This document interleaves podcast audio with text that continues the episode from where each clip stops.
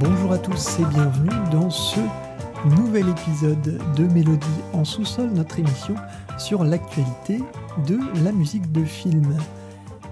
Aujourd'hui, au programme, A Hidden Life, le dernier long métrage de Terrence Malick avec à la musique James Newton Howard. Et pour m'accompagner dans cette émission, j'accueille Julien. Bonjour Julien. Bonjour Hubert, bonjour à tous. Alors dans une première partie, nous parlerons donc largement de Une vie cachée, A Hidden Life. Et dans une seconde partie, comme d'habitude, nous vous donnerons quelques recommandations. Ça tournera bien sûr autour de James Newton Howard, mais aussi un peu de Terrence Malick et puis une dernière petite surprise pour la fin. Ça sera Julien qui vous donnera sa recommandation. Et puis, dans une dernière partie sur l'actualité, nous vous parlerons de la dernière composition de Ludwig Göransson, The Mandalorian. Alors, je ne vais pas me tromper, mais je crois que le titre, c'est ça. C'est la série Star Wars que nous ne pouvons pas encore voir en France, mais qui est sortie, en tout cas sur la dernière plateforme Disney, qui concurrence Netflix.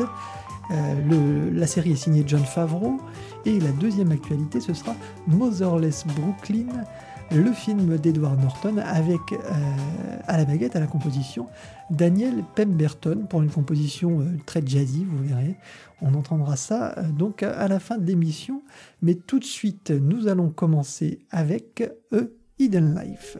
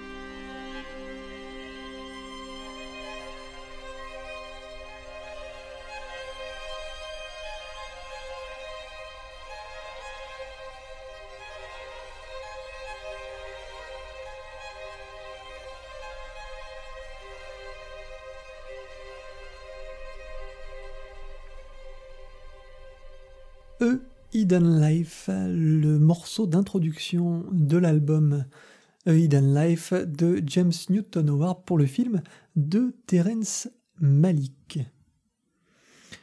Pour parler brièvement du film, pour vous donner un petit résumé, c'est l'histoire tout simplement de Franz Jägerstätter, qui est un citoyen autrichien lambda, comme les autres, agriculteur, enfin en tout cas paysan, on peut dire, qui refuse finalement, ce citoyen, de s'engager dans l'armée et de combattre pour des idéologies dans lesquelles il ne se reconnaît tout simplement pas. Donc on va suivre finalement toute la démarche de ce personnage à travers... bien sûr, une esthétique qui est purement malikienne, on va dire, très contemplative. Et on va suivre toute la réflexion de ce personnage qui va décider de s'opposer à l'idéologie dominante. Je ne vais pas vous dire ce qui va se passer, vous verrez bien si vous allez voir le film, mais on sait très rapidement, on se doute très rapidement du point final. Mais... comme souvent, ce qui est intéressant, ce n'est pas le point final, ce n'est pas l'arrivée, c'est tout le cheminement, tout le parcours intérieur de cette personne. Alors, avant de parler du score largement, on va vous parler du film, bien sûr. Et Julien, je vais te demander, comme d'habitude, ce que tu as pensé, toi, de ce A Hidden Life. Eh bien, écoute, j'ai été vraiment, vraiment super emballé. J'avoue que c'est la première fois que je vois un film de Terrence Malick. J'étais vraiment totalement vierge de son cinéma avant de voir ce film. Et ça m'a vraiment parlé. Et ça m'a donné envie d'aller vraiment creuser ce cinéaste un peu plus loin, donc d'aller voir une partie de ses films. J'ai vraiment l'impression d'avoir assisté à une fresque et un film très sensoriel, une vraie expérience sensorielle avec un jeu vraiment total sur tous les médiums du cinéma, un travail sur l'image immense. Je pense que tout ça, c'est des trucs qui étaient qui étaient admis en fait dans son cinéma déjà. Mais moi là, qui ne connaissais pas, j'étais vraiment admiratif du travail de l'image, la mise en scène et vraiment cette longue fresque comme ça qui nous parle de ces personnages et de leur existence. On assiste à la naissance de l'idéologie nazie et nationaliste dans ces villages d'Autriche, et comment ce personnage-là essaie de garder sa conscience, reste lui-même, garde son intégrité, malgré les pressions qui s'est faites sur sa famille, malgré les pressions, la pression sociale et tout ça. Terrence Malick qui travaille sur la longueur et tout ça, et moi, pour le coup, ça m'a pas dérangé du tout, parce que on en prend plein les yeux, quoi, et on en prend aussi plein les oreilles, on aura l'occasion d'en parler. Au-delà de la BO, il y a un énorme travail sur le son. Je pense que ça, c'est pareil, ça doit être caractéristique du travail de Malick. Et c'est ça vraiment qui me fait vraiment penser à une expérience sensorielle. C'est rare de trouver, d'avoir un travail sur le son et l'environnement sonore qui soit presque musical, en fait, et qui va rythmer le film. Je pense notamment à ces moments de transition qu'il utilise beaucoup, où en fait, la musique va prendre de l'ampleur. Et puis, en fait, c'est le son qui va nous ramener dans la réalité de manière très brusque, avec des ruptures comme ça, notamment avec les machines, beaucoup. Ça, c'est pareil, ça renvoie beaucoup au propos du film, de l'humanité dans ce monde mécanique et froid. Le son, comme ça, nous renvoie très violemment dans la réalité. Il y a plusieurs scènes comme ça que je ne vais pas détailler, mais j'ai vraiment noté, pour le coup, un grand travail sur le son. Et ça a vraiment fait partie de l'expérience globale du film. Donc vraiment, moi, j'étais très emballé et ça m'a vraiment donné envie d'aller plus loin, d'aller creuser un peu. Bah écoute, moi, je suis on peut plus d'accord avec toi, hein, sur ce coup-là. Autant vous prévenir d'avance, on va pas se tirer dans les pattes, Julien et moi, puisque je crois qu'on est à peu près aussi emballés l'un que l'autre, et sur le film, et sur la bande originale de James Newton Howard. Alors, pour parler du film, c'est clairement un film de Malick. C'est un film qui prend son temps, qui dure un peu plus de 3 heures, il me semble. Voilà, il faut savoir apprécier ce temps. Mais voilà, moi, ça fait partie, je trouve, du rythme qui est nécessaire, finalement, pour comprendre le cheminement du personnage et comprendre cet entêtement qui va l'amener jusqu'au dénouement de cette histoire. Le rythme, en fait, c'est très important chez Malick et je trouve que ce tempo-là, c'est ce qui fait que le film ne peut pas être vu autrement que sur un grand écran qu'au cinéma, parce que pour apprécier véritablement toute l'essence du film, il faut pouvoir être totalement disponible et totalement immergé dans le film.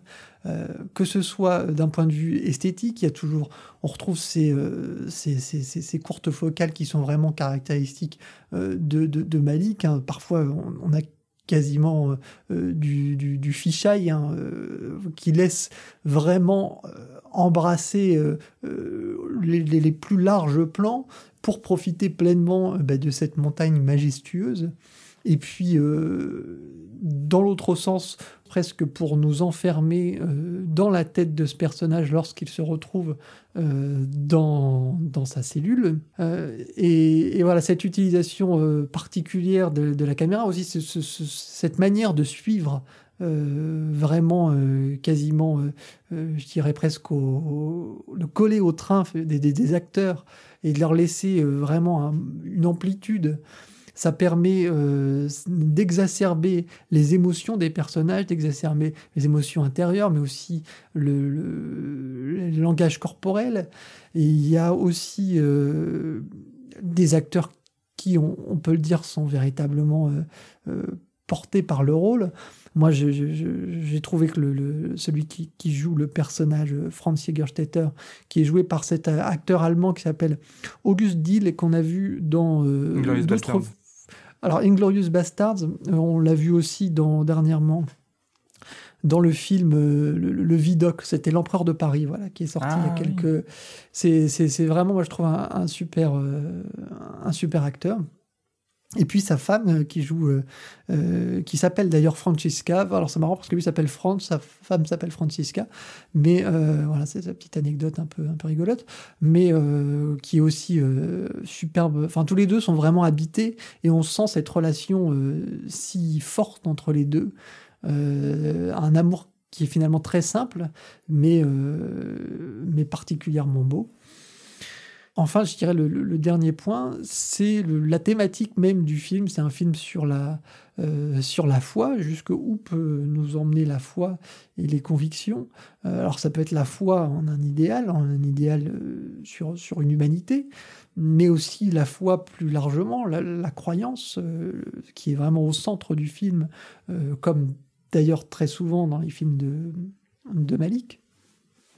Et voilà, moi c'est des thématiques que je trouve toujours passionnantes à explorer et qui sont véritablement sublimées, je trouve, par Malick, qui ne nous oblige à rien, mais permet de toucher au plus près finalement ce que peuvent ressentir les personnages. Et encore une fois, c'est pour ça que ces 3 heures-là sont nécessaires, parce que sinon on peut pas être aussi touché finalement qu'on l'est à la fin de ce film. Oui, la contemplation, elle s'opère aussi dans le temps et dans cette espèce de cette transe. Elle vient de là aussi. Elle vient du fait de contempler de manière presque extatique, comme ça, le récit et puis les personnages. Il y a ce rapport toujours entre l'humain, j'ai l'impression, entre l'humain et la nature, avec, c'est comme des effets d'échelle. On va passer de paysages immenses comme ça à des gros plans très serrés sur des visages. Il a un rapport au visage qui est quand même assez fort. Et c'est vraiment tous ces éléments que tu décris très bien. Et c'est toutes ces thématiques très, très larges qui sont abordées de manière très cohérente, qui me font vraiment penser à... Enfin, moi, j'avais jamais vu du cinéma comme ça, qui allait chercher autant les sens et cette exacerbation des sens, quoi. C'est assez dingue. Tu parlais aussi de ce rapport à la nature qui est central aussi chez Malick, qu'on ressent bien, ce rapport d'échelle entre la nature et puis l'homme, le rapport aussi à sa place dans une humanité dans un univers, ça c'est quelque chose qui aussi l'obsède un petit peu, particulièrement dans The Tree of Life, on le voit explorer ces thématiques-là, mais il y a aussi ce rapport d'échelle à travers ce film, où on peut passer de ces deux personnages sur des sentiments très, très fusionnels, très, très importants, à d'un coup un glissement vers un paysage où en fait on fond tout ça est fondu en fait dans le temps. Voilà, c'est Malick, on aime ou pas, c'est un style très particulier, mais en tout cas pour ce qui est certain, c'est que pour en capter toute l'essence de ce film, si on veut tenter l'expérience, n'attendez pas que ça sorte en Blu-ray en disant je le rattraperai chez moi tranquillement dans mon canapé. Non, parce que c'est un film qui se vit au cinéma, et si vous ne le faites pas, vous allez passer à côté, c'est presque certain, quoi. Je vous propose donc de plonger, maintenant qu'on a parlé de ce film, de plonger un peu plus dans la bande originale de James Newton Howard, et on va écouter un deuxième extrait tout de suite. L'extrait s'appelle Return et il l'accompagne le retour de Franz après un premier entraînement finalement avec une formation avec les militaires.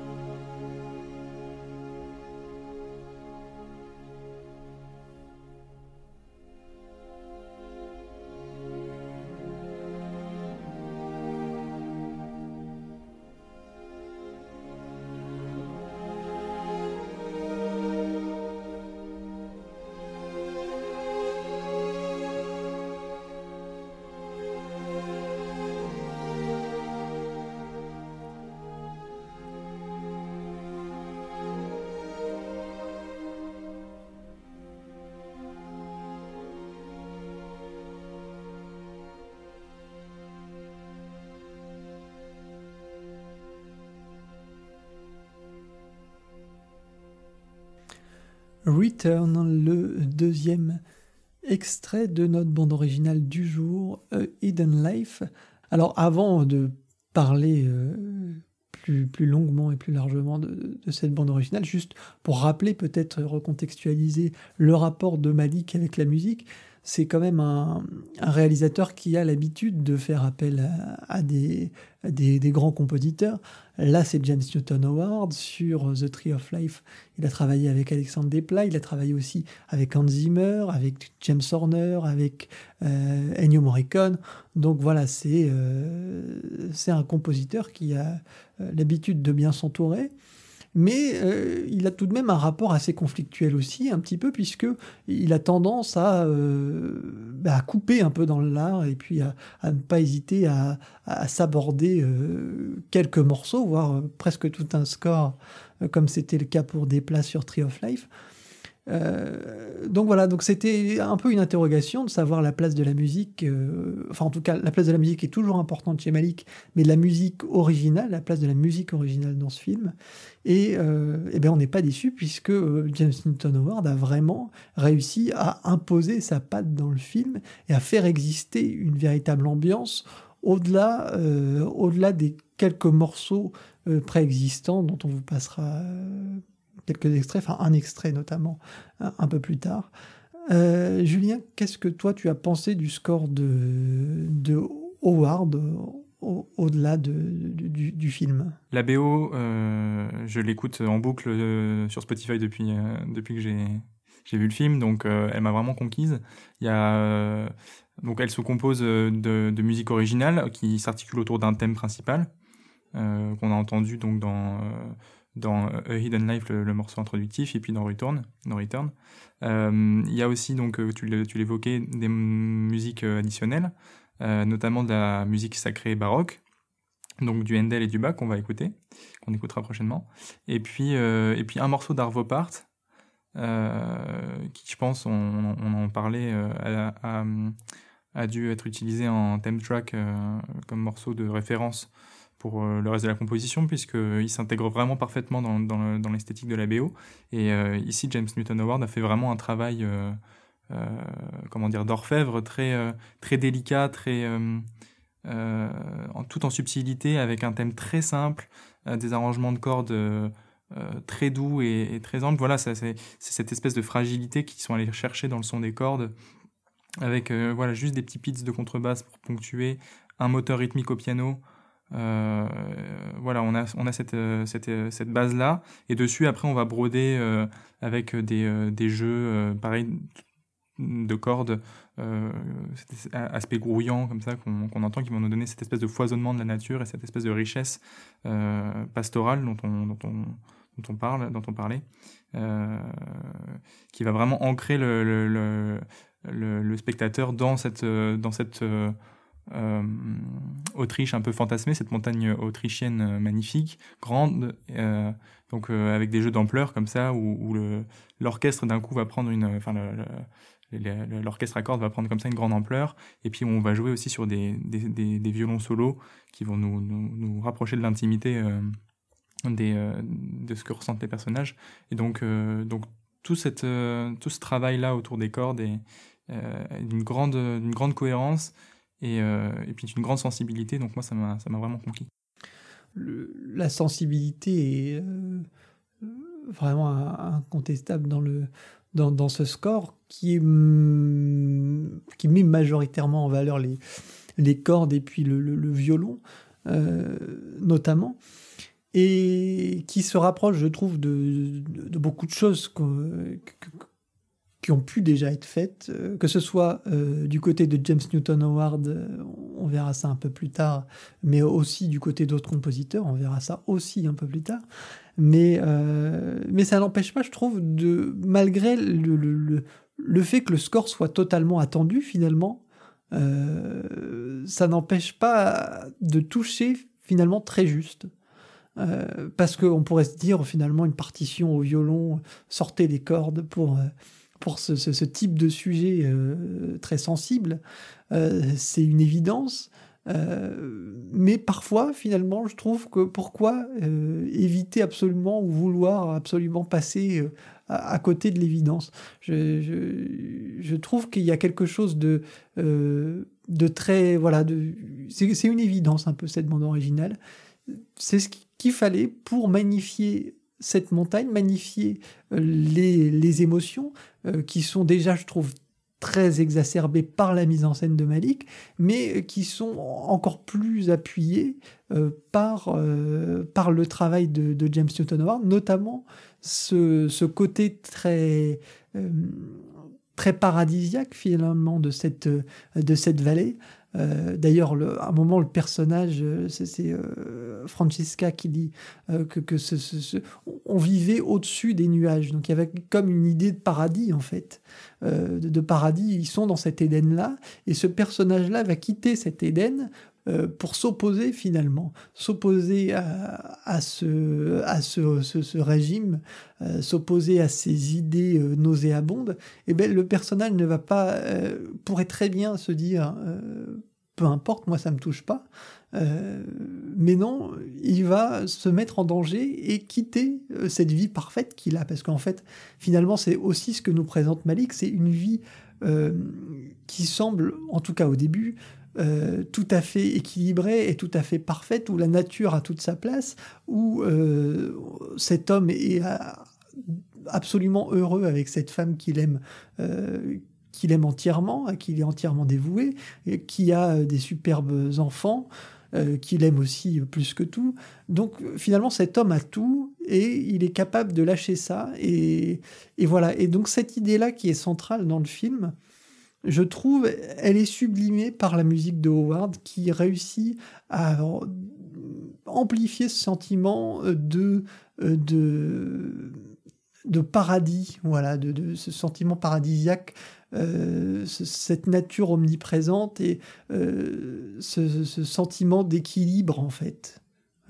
Voilà, je sais pas ce que...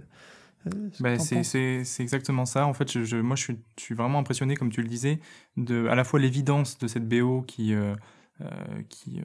en effet peut ressembler à beaucoup de musique, de films qu'on peut entendre de nos jours... Voilà, comme tu le disais, un piano et cordes, c'est une recette qui fonctionne. Mais vraiment, ici, il touche, comme tu le dis, très juste, puisque il va dans la simplicité, mais il n'est pas simpliste, quoi. Comme disait mon professeur Emmanuel d'Orlando, que je salue.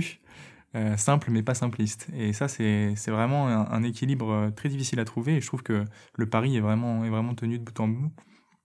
C'est un grand moment de musique et de cinéma ensemble qui fonctionne vraiment parfaitement, quoi. Ouais, il y a cette symbiose et c'est pas évident à trouver, qui plus est en face Malick, quoi, qui est quand même assez exigeant et qui hésite pas, je le disais, à remplacer finalement de la musique originale par de la musique préexistante, des morceaux qu'il avait en tête, en disant bon bah finalement je préfère quand même le morceau que j'avais en tête, et qui du coup s'aborde un peu la partition du compositeur. Là on sent que Howard a réussi à s'imposer et à imposer son style, quitte parfois à se rapprocher, comme tu disais à un moment, on sent qu'il y a une sensibilité parfois qui va vers des morceaux qui sont préexistants. Tu citais Arvo Pärt, on peut aussi citer parfois des sentiments un peu pastoraux qu'on peut retrouver qu'on peut retrouver chez Dvorak à un moment, qui est cité dans l'album même, mais plus largement de Beethoven, enfin de toute une tradition finalement de la musique pastorale qui sied parfaitement à cette Autriche bucolique, mais voilà, mais en imposant tout de même son style. Et je vous propose d'écouter un troisième extrait qui, pour le coup, lui, va totalement à l'opposé, va suivre vraiment tout ce côté très tendu, parce que c'est pas la petite maison dans la prairie, A Hidden Life, loin de là. Il y a vraiment une pression énorme, en fait, pendant tout le film, qui est parfois lourde à porter, et qu'accompagne aussi James Newton Howard avec sa partition, avec quelque chose de beaucoup plus texturé, quelque chose qui est beaucoup plus, je dirais, proche du sound design, proche des sensations, proche de la tension pure, qui peuvent se rapprocher aussi d'autres scores de James Newton Howard, parce que c'est vraiment un compositeur qui réussit à maîtriser une large palette, je trouve, du langage cinématographique, enfin de la musique au cinéma. Et je vous propose d'écouter Indoctrination.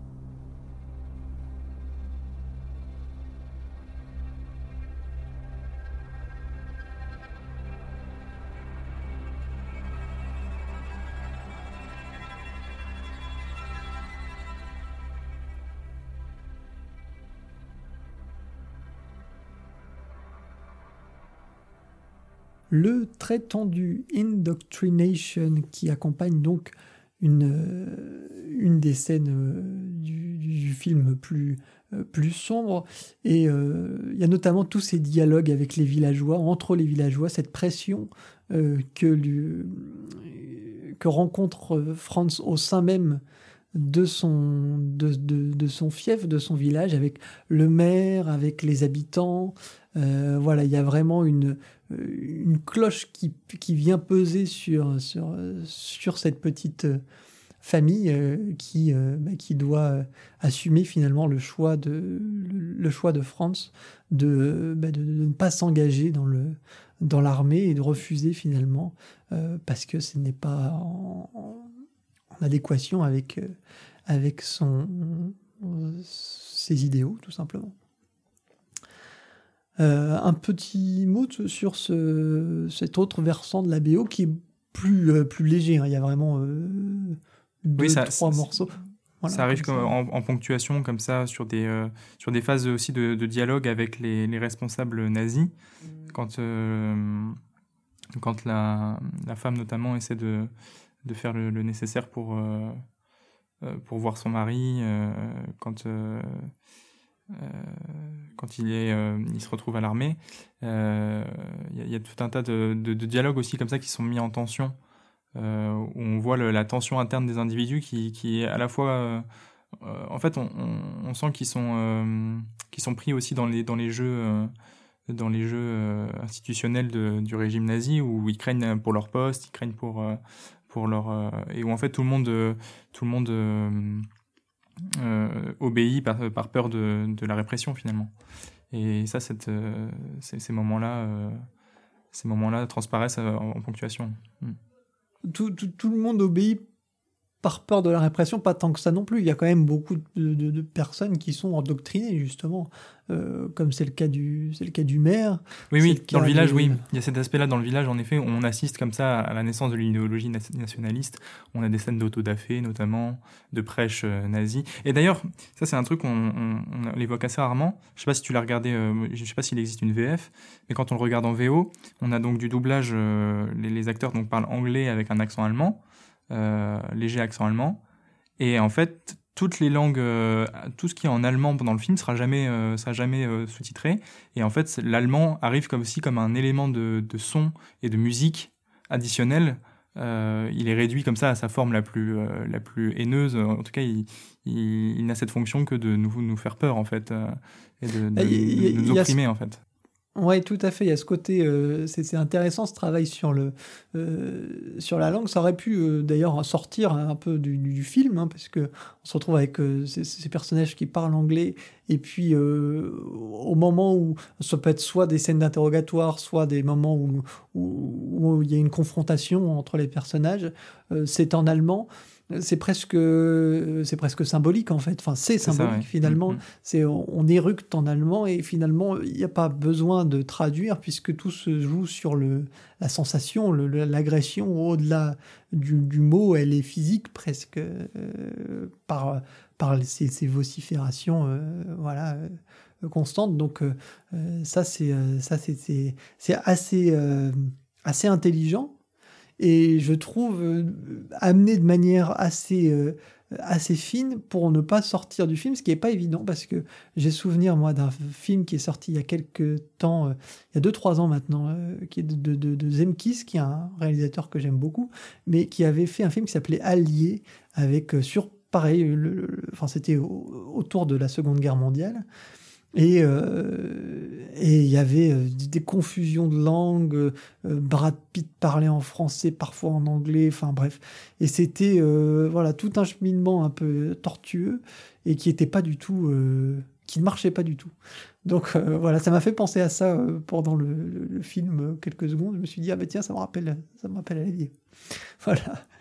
À partir du moment où on comprend que ça fait système, en fait, et où... où on comprend que l'allemand est en fond pour nous faire ressentir l'oppression, comme tu le disais, on lâche, et puis on se concentre sur le jeu et tout ça. Mais j'avais un ami avec moi à côté qui lui a soufflé à chaque fois que c'était en allemand, s'il ne comprenait pas. Je lui dis, mais c'est comme de la musique, en fait. Ben oui, c'est qu'il n'y a pas besoin de traduire, puisque l'intention n'est pas de de traduire, justement, ce qui se dit, c'est juste de ressentir, finalement, et ressentir l'agression, parce que souvent, c'est justement à ces moments-là où particulièrement Malick insiste avec des très gros plans et très larges sur cette déformation presque de l'image, sur des choses qui sont heurtantes, finalement.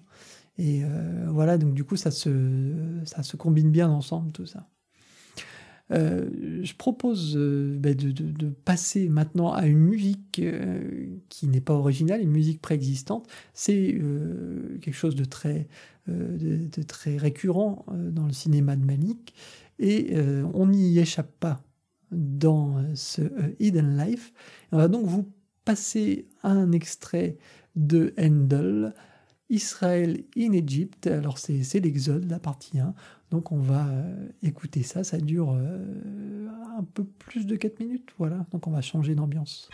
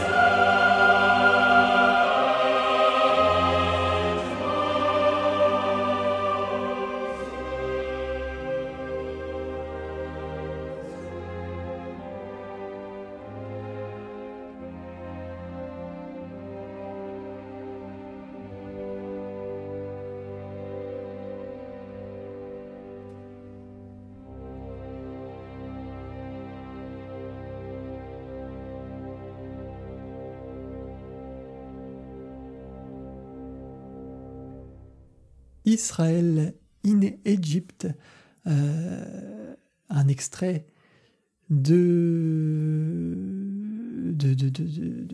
musique préexistante dans ce A Hidden Life, musique de morceaux de Handel, qui est là très différent. On touche la musique sacrée, donc il y a vraiment encore ce rapport à la foi.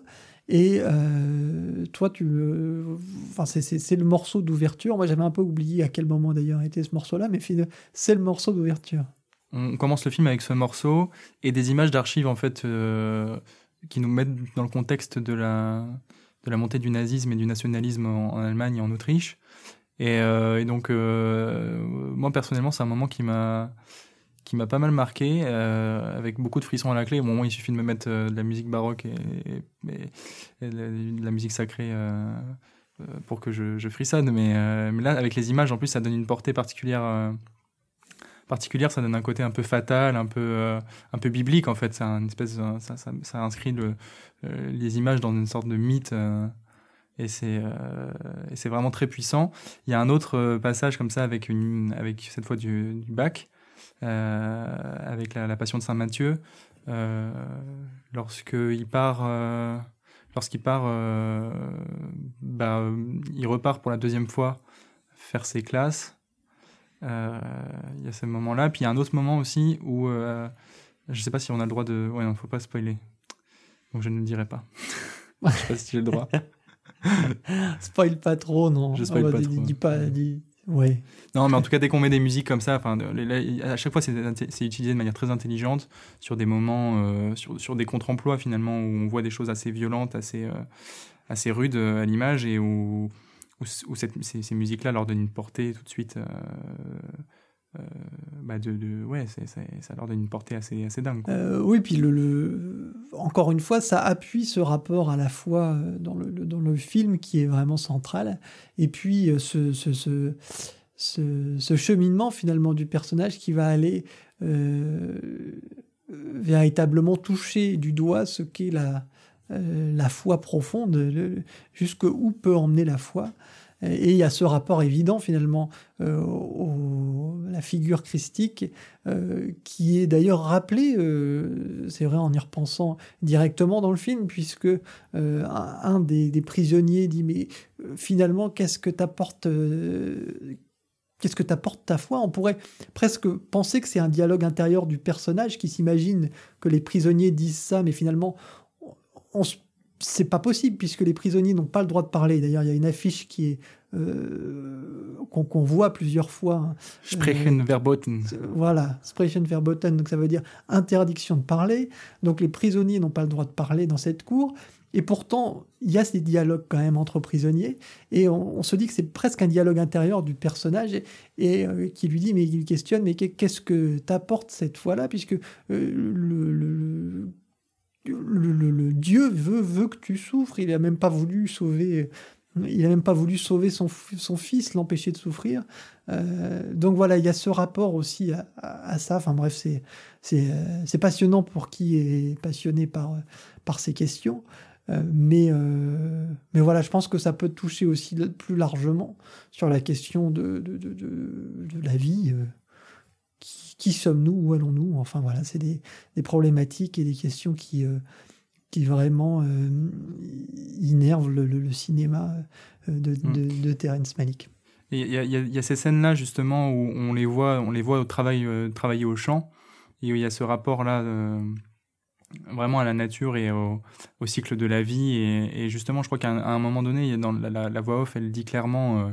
il évoque clairement cette question du sens de la vie, de qu'est-ce qu'on fait sur cette terre en fait, et que à chaque fois tout ce qui est tous les événements tragiques de cette montée du nazisme et tous ces malheurs qui arrivent à ce village et à cette famille, elles viennent questionner ce sens, cette question-là. Enfin, elles viennent questionner cette chose-là qui est qu'est-ce qu'on vient faire ici, à quoi bon ça vaut, à quoi bon vivre si c'est pour endurer de telles choses. Enfin voilà, il y a toutes ces thématiques-là qui sont brassées. C'est ça, et c'est fait de manière très je trouve très belle, voilà. Donc, oui, parce que les questions comme ça, quel est le sens de la vie, on a envie de dire c'est un peu bateau, c'est un peu sur, mais quand il l'évoque, enfin ça prend une ampleur, c'est pas, ça arrive pas comme un cheveu sur la soupe ni comme un. Oui, bien sûr, c'est pour ça encore que ces 3 heures là sont nécessaires, oui. C'est pour ça encore que cette immersion au cinéma est nécessaire, et c'est pour ça, enfin ces questions là, finalement ce sont les questions existentielles, ce sont les questions les plus importantes de notre vie et qu'on a parfois tendance à oublier en étant noyé par notre quotidien, mais qu'il est bon parfois de rappeler, de remettre en lumière, je trouve. Et voilà, moi je trouve que c'est intéressant de voir la vision d'un réalisateur. Après, c'est sûrement, enfin c'est même pas sûrement, c'est certain, c'est très axé, il y a un dialogue très clair, sur un rapport aussi à la fois très clair. On sait que Malick entretient une spiritualité très profonde, donc voilà, soit vous êtes embarqué dedans et vous pouvez être en accord, mais je crois que même si on est athée, même si on n'a pas ce rapport à la foi, je pense qu'on peut quand même être touché par le film, au-delà de ça, au-delà de cette question frontale. Voilà. Je propose de conclure avec un dernier extrait. L'extrait s'appelle Knotted, qui permet de mettre en exergue un peu le travail, de manière un peu plus... précise le travail sur les cordes de James Newton Howard, qui est vraiment central ici, et voilà, c'est un peu plus dénudé que sur le premier extrait. On retrouve cette thématique, et toi Julien, tu retrouvais notamment des bruits, j'allais dire plus, des bruits naturels finalement, que ce soit le bruit de l'archer, le bruit du voilà, c'est... J'ai cru entendre dans la BO, et je le maintiens, mais je sais plus, je crois, cet extrait, je crois qu'on l'entend, il faudra tendre l'oreille un peu, mais on entend le bruit de respiration du musicien, des bruits de mouvement, et c'est suffisamment rare pour être notifié. Ça, c'est quelque chose qui est nécessairement, qui a été choisi lors du mixage, puisque c'est le travail d'un mixeur et d'un ingé son que de lisser un enregistrement, une prise de son quand on produit de la musique, puisque le musicien est censé s'effacer pour laisser la musique pure vivre. Et là, j'ai le sentiment, ou en tout cas, je trouve que ce serait cohérent vis-à-vis du propos du film et de la BO, de garder cette respiration qui donne encore un souffle et un élan d'humanité supplémentaire à la BO.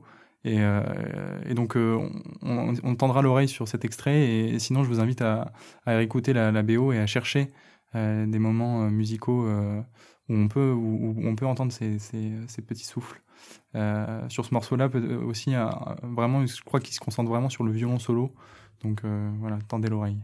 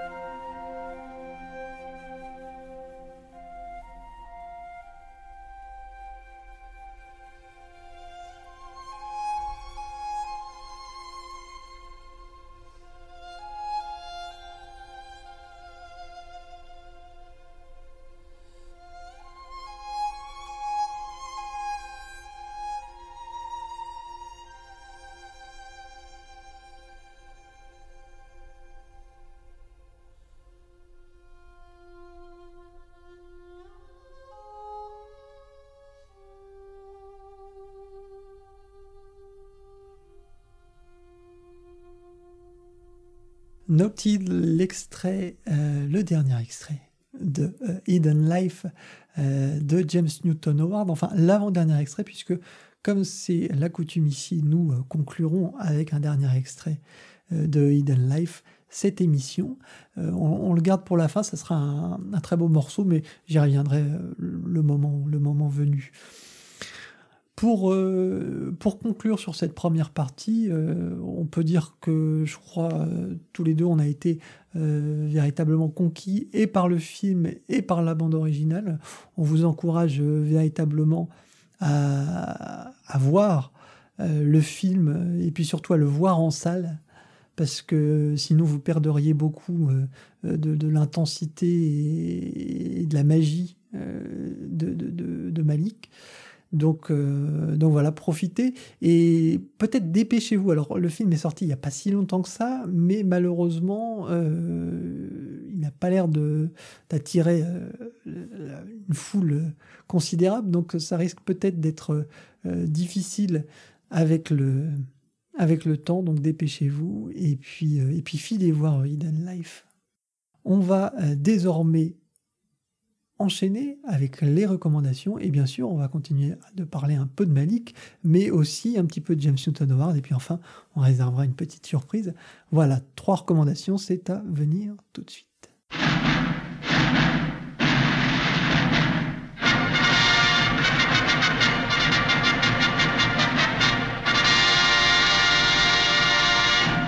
Les recommandations, donc, on va commencer par la surprise, justement. On va commencer par Julien, qui va nous parler d'un film. Et quel film ? Voilà, il va nous parler. Je te laisse. Donc moi, je vais vous présenter si je peux encore vous le présenter, bien sûr, le thème de la liste de Schindler, composé par John Williams, donc pour le film éponyme. De Spielberg, qui se situe dans le même contexte, dans à peu près le même contexte que le film que Hidden Life, avec une filiation dans la musique, avec ce rapport toujours très sensible aux cordes et notamment au violon solo. Donc ce thème est quand même était vraiment très très connu, utilisé et surutilisé, peut-être des fois ad nauseam, mais en tout cas on lui enlèvera pas sa puissance évocatrice. Je pense qu'on peut différencier cependant ce thème-là de la BO de James Newton Howard, à ceci que ce qu'allait chercher Williams peut-être dans le violon solo du thème, c'est quelque chose de plus douloureux, c'est-à-dire qu'il allait chercher le côté vraiment torturé de la corde, avec cette question de la douleur et de ce peuple juif qui transparaît dans ce thème.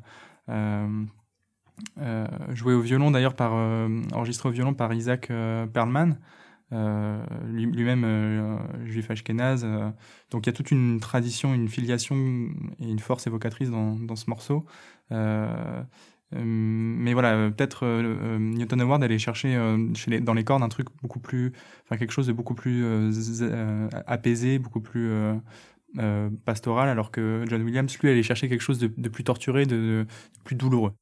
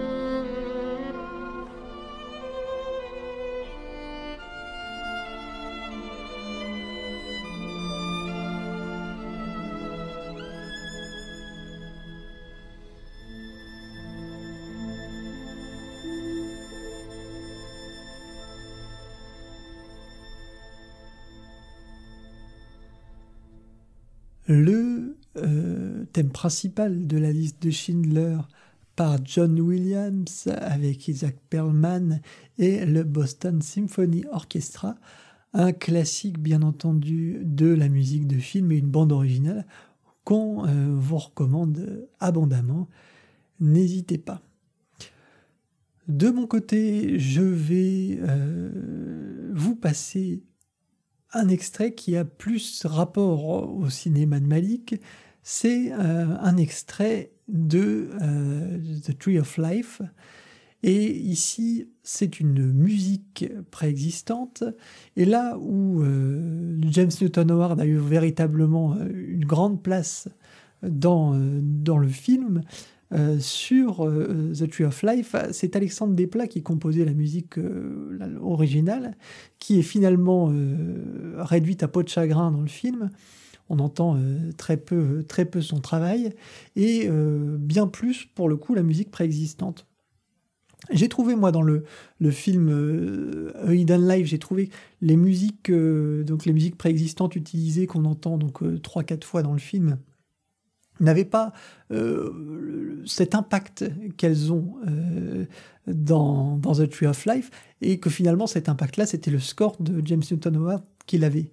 Mais dans The Tree of Life, il y a cette musique préexistante, et là je trouve qu'elle est beaucoup plus puissante. C'est Mavlast, c'est la Moldau de Smetana, qui est sur un moment un petit peu épique du film, où on voit tous les événements marquants de cette famille, de ces jeunes enfants, sont concentrés. C'est vraiment une scène très cutée. Il y a beaucoup d'extraits. Tout ça compilé et lié par le morceau de Smetana, par la Moldau. Et voilà, donc je vous invite à voir The Tree of Life, je vous invite à prêter attention à cette scène-là. Vous pouvez d'ailleurs la retrouver, je pense, sur Internet. Mais voilà, de vous replonger un petit peu dans cette scène et de voir tout le travail, toute l'esthétique et toute l'importance de la musique préexistante chez Malick. Je trouve que c'est une belle manière de le voir et peut-être de s'en apercevoir. Donc on écoute la Moldau, le célèbre extrait, enfin le célèbre extrait de Smetana. Voilà, bien sûr.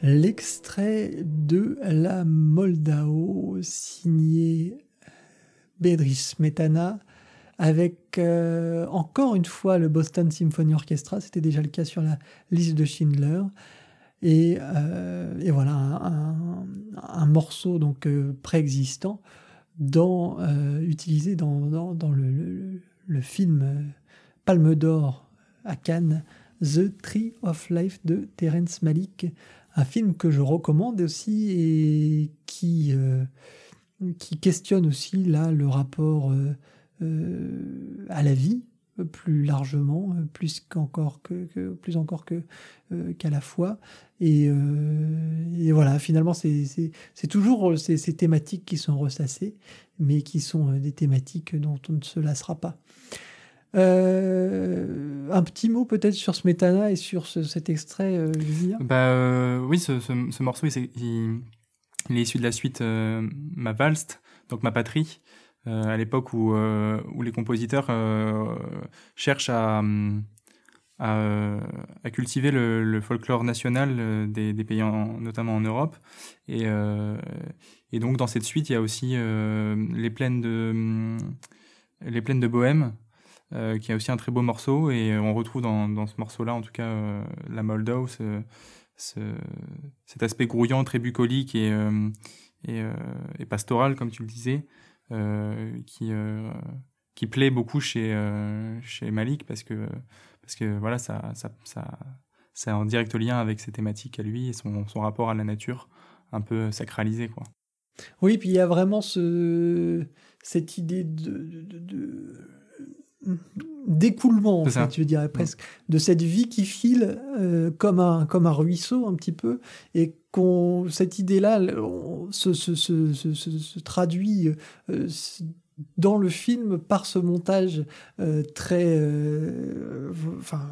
rapide, où finalement en 3-4 minutes on a une quinzaine, je dirais, de scènes de vie qui sont compilées et qui montrent toute l'évolution de ces trois enfants et leur rapport, finalement. Voilà, donc c'est un des moments forts de ce film, The Tree of Life. Pour conclure les recommandations, je vous propose de rebondir sur le travail, cette fois, de James Newton Howard, et cette partie, ce côté-là, cet aspect-là de son travail, c'est-à-dire le travail sur les cordes. Finalement, on le disait un petit peu, mais James Newton Howard est un compositeur un peu multifacette, hein. Il peut vraiment avoir plusieurs cordes à son arc, et voilà, et ce point-là particulièrement, c'est un côté qu'il a déjà exploré plusieurs fois dans sa discographie, et notamment dans le film The Village de Shyamalan.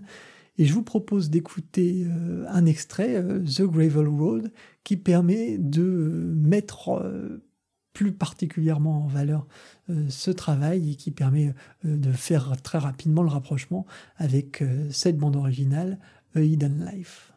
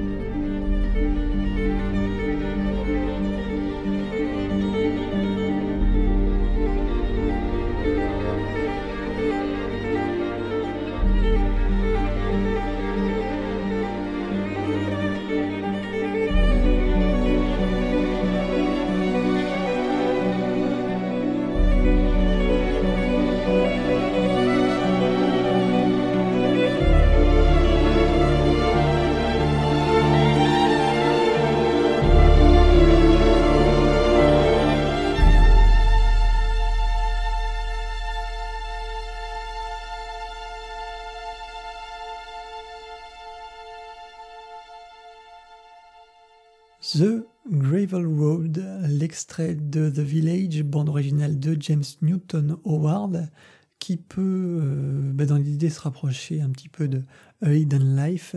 Voilà, si ça peut vous donner envie de poursuivre l'exploration dans la discographie de James Newton Howard, c'est peut-être une clé.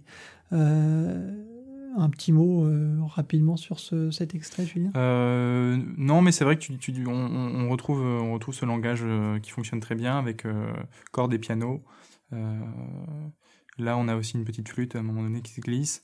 Donc, en intimité, ça fonctionne bien. Après, moi, j'ai pas vu le film, donc je peux pas juger de sa pertinence à l'image, mais un joli thème et puis un rythme comme ça entraînant, ça marche bien, quoi.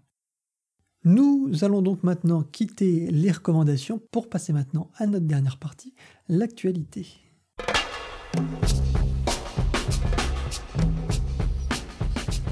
L'actualité aujourd'hui tourne autour de deux films, d'ailleurs un film et une série pour être exact. Et on va commencer par la série The Mandalorian, qui est réalisée par John Favreau, donc l'acteur-réalisateur, celui qui a notamment longuement travaillé chez Disney ces derniers temps, que ce soit en acteur chez Marvel, mais aussi en tant que réalisateur pour Le Roi Lion et puis pour Le Livre de la Jungle dernièrement, maintenant ça remonte à 2-3 ans. Et le voilà maintenant à l'œuvre sur une série issu de l'univers Star Wars, qui exploite cet univers-là et qui, semble-t-il, est plutôt réussi. Alors, j'ai pas eu l'occasion de la voir, puisqu'en France, elle n'est pas sortie. Elle est disponible sur la plateforme Disney+, qui est sortie aux États-Unis et qui est donc censée concurrencer Netflix, Amazon Prime et toutes les autres plateformes. Voilà, donc c'est un de leurs produits... Enfin, de leurs produits, c'est triste, bien triste de dire ça. On va dire c'est une de leurs séries censées attirer le chaland qui passe par là. Et voilà, donc je vous propose d'écouter un extrait de cette série plutôt réussie, la bande originale signée Ludwig Göransson, compositeur de Black Panther, bien sûr, donc pas inconnu chez Disney, mais compositeur aussi de Creed, et ça, son intérêt que je vous dise ça, puisque vous allez écouter attentivement l'extrait, vous allez voir, il y a des petites similitudes avec Creed, et plus largement avec la saga Rocky, avec cette ambiance un peu musclée qu'on peut retrouver dans les scores originaux de Bill Conti. Donc voilà, c'est tout un lien qui se fait, et le score est vraiment plutôt étonnant et percutant. Je trouve que voilà, il y a vraiment un intérêt certain. Donc écoutons maintenant The Mandalorian.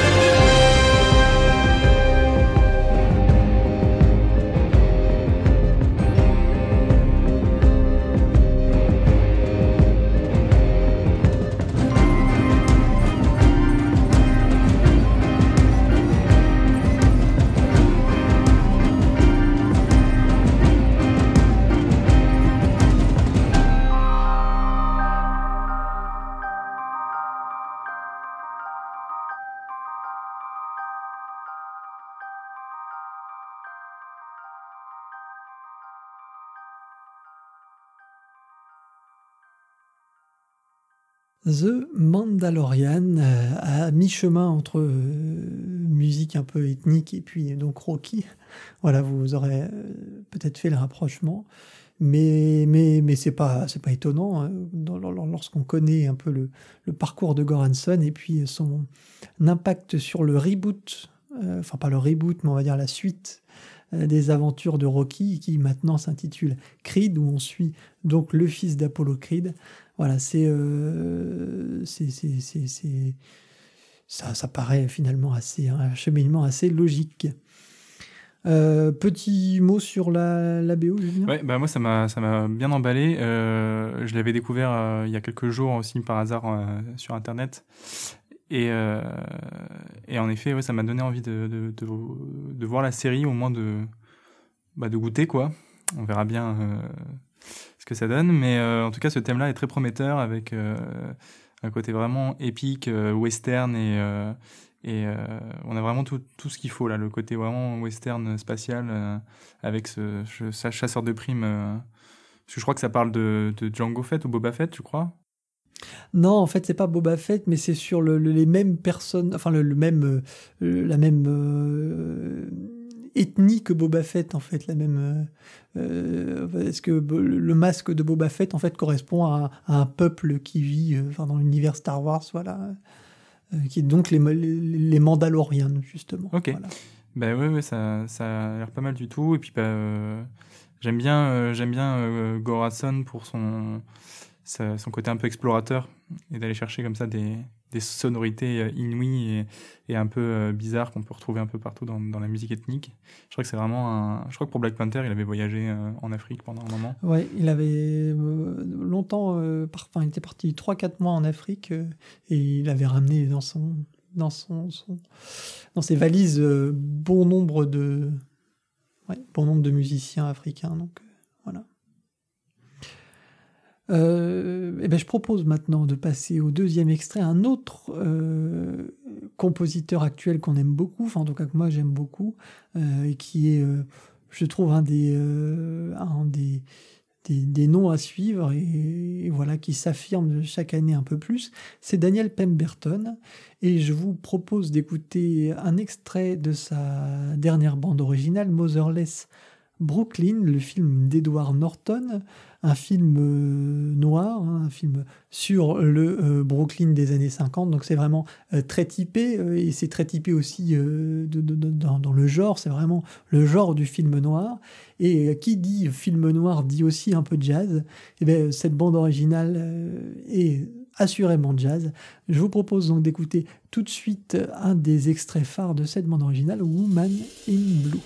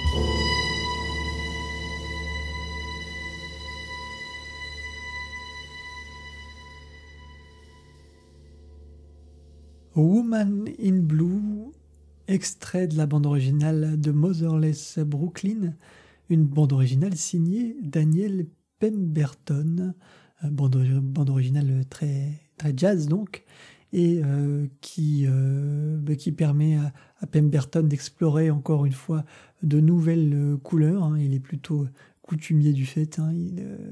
Il va un petit peu sur tous les fronts avec toujours beaucoup, je trouve, de finesse. Donc voilà, c'est un travail très intéressant. J'ai malheureusement pas eu encore l'occasion de voir le film, mais on imagine en tout cas très bien cette ambiance de film noir, de Brooklyn, d'enquête policière. Ça me fait un petit peu penser là au jeu le LA Noir qui était sorti il y a quelques années de ça aussi, mais aussi à des scores bien sûr plus caractéristiques, comme celui de Miles Davis pour Ascenseur pour l'échafaud bien sûr, qui, chez nous, est une référence, bien entendu.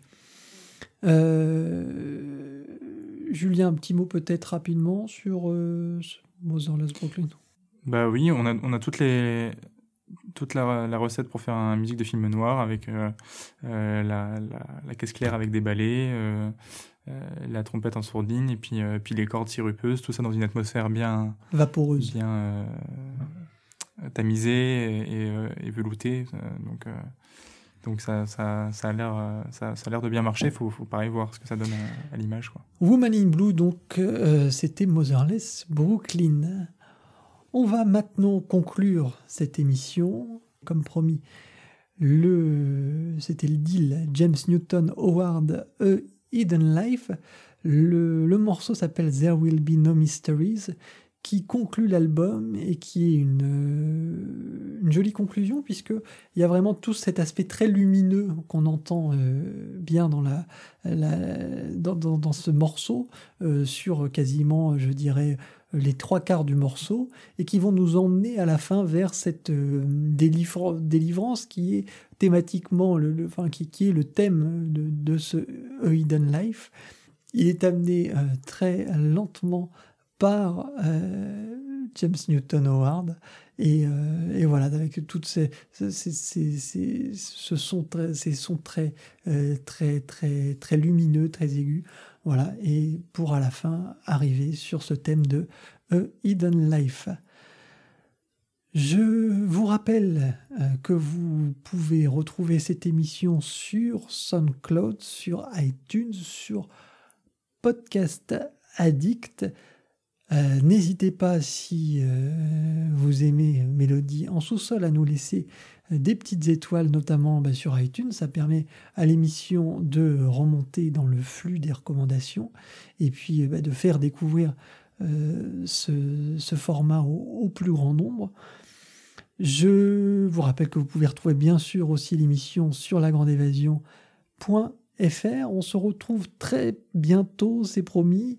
On parlera bien sûr de la grande attente de cette fin d'année, Star Wars de John Williams. On va pas faire une énorme surprise, hein. On vous l'annonce d'avance, puisque bien sûr le score va attirer tous les béophiles. Et puis, vous pourrez retrouver aussi également une émission de Rétropolis sur Star Wars qui arrivera dans quelques temps. Donc voilà, tout un programme bien précis pour cette fin d'année. Il y aura aussi, bien sûr, le bilan de l'année 2019. Ça sera peut-être un peu plus tard, mais en tout cas, vous voyez, l'actualité sera fournie sur La Grande Évasion. Je vous dis à très bientôt. Portez-vous bien. Ciao, ciao.